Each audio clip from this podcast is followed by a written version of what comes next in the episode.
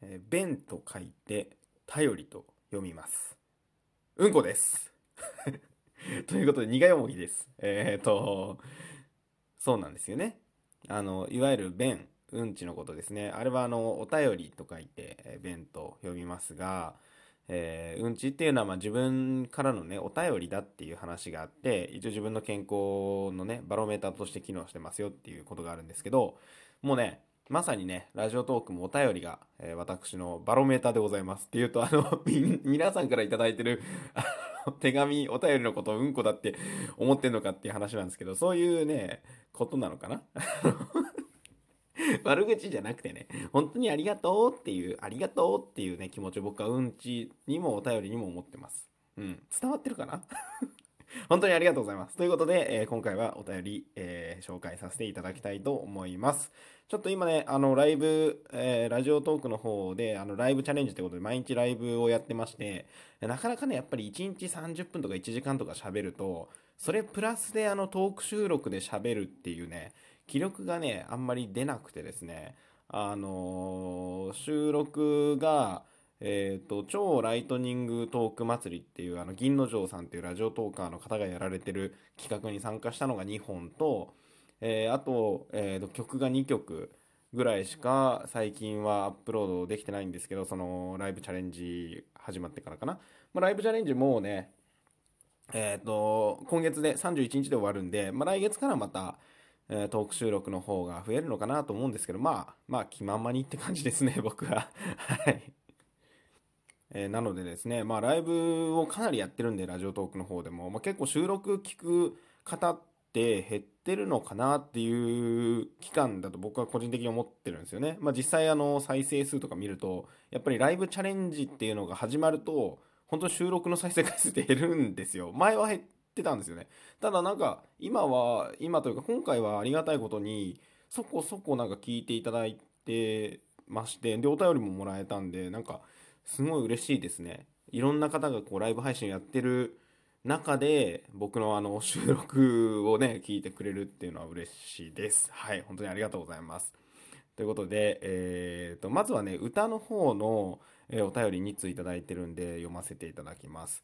えっ、ー、と、すみれさんっていうね、方ですね。この方は、あの、弾き語りやられてて、僕もライブ、あの、お邪魔したりするんですけど、ちょっとあの、えっ、ー、と、お手紙の内容すべて読まないんですけど、えっ、ー、と、まあね、あの YouTube とか収録の、え、ー、と、苦いもぎの、えー、オリジナルソングも、えー、いつも楽しみにしてますっていうようなね、お話をいただいてますね。多分、ただ生きているって曲を、えっ、ー、と、配信したあたりに送ってくれたのかな？その日にね、すみれさんのあのライブにもお邪魔させていただいたんで、そこのあのお礼なんかもね、いただいてんで、あと、あの、美味しい棒と、え、ー、と、コーヒーですかね、もいただいております。本当にありがとうございます。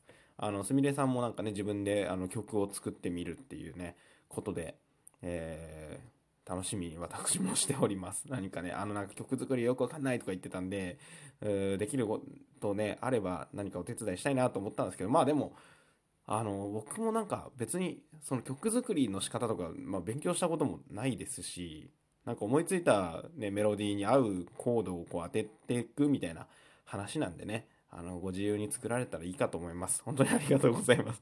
適当なのかな？あの、こんなアドバイスというかでね、すいません。本当にありがとうございます。聞いてくれて。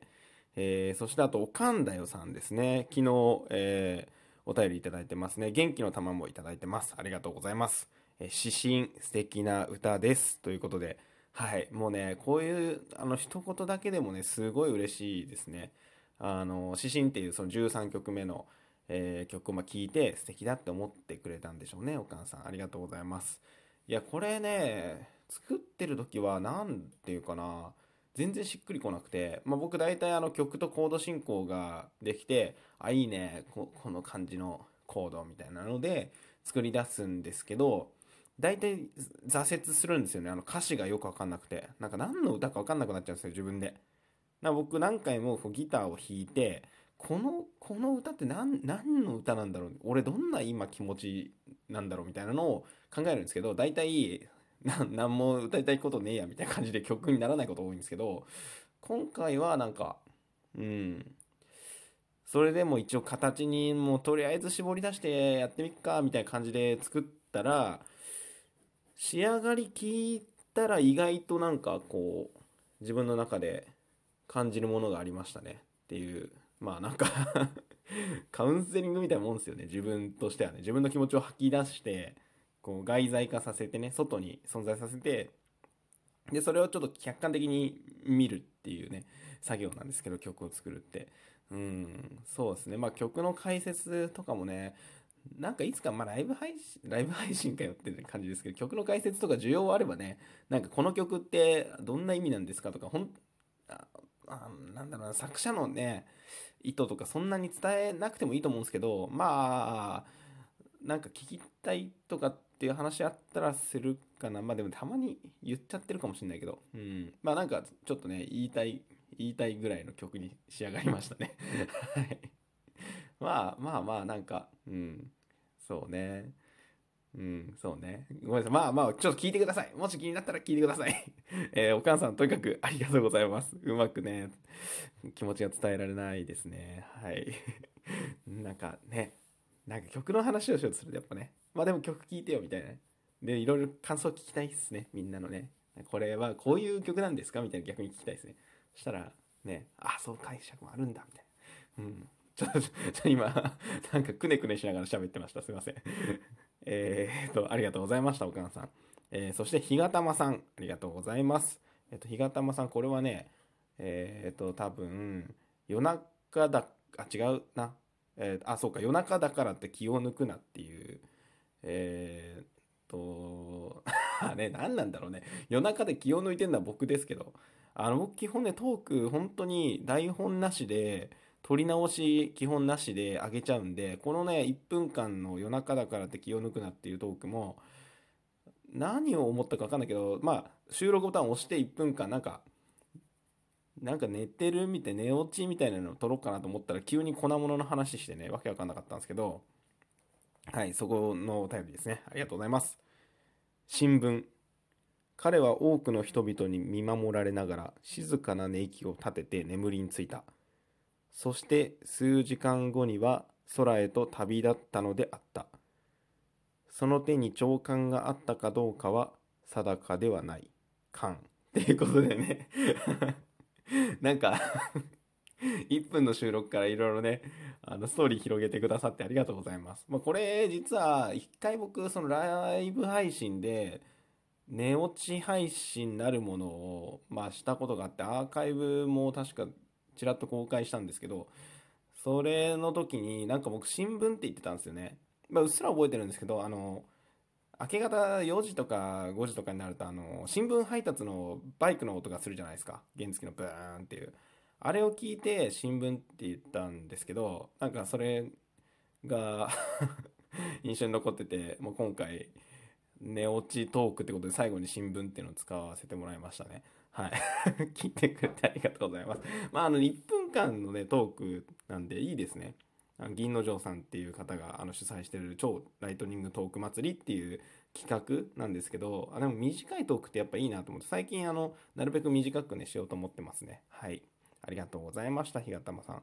えー、そして最後、えー、4通目なんですけど、えーと、こちらも夜中だからって気を抜くなについてだと思うんですね。えー、ドープネスクオリティナチュラルさんですね。ありがとうございます。